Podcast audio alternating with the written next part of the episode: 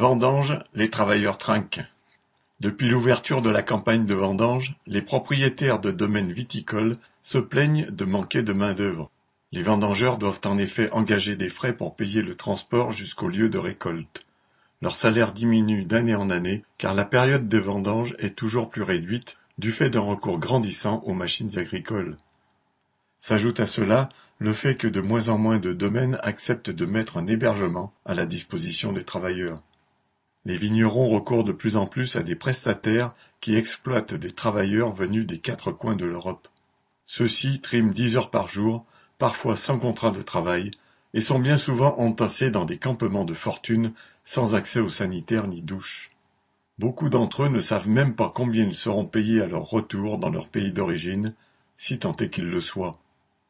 Pénurie de vendangeurs, plutôt exploitation sans entrave. David Mancas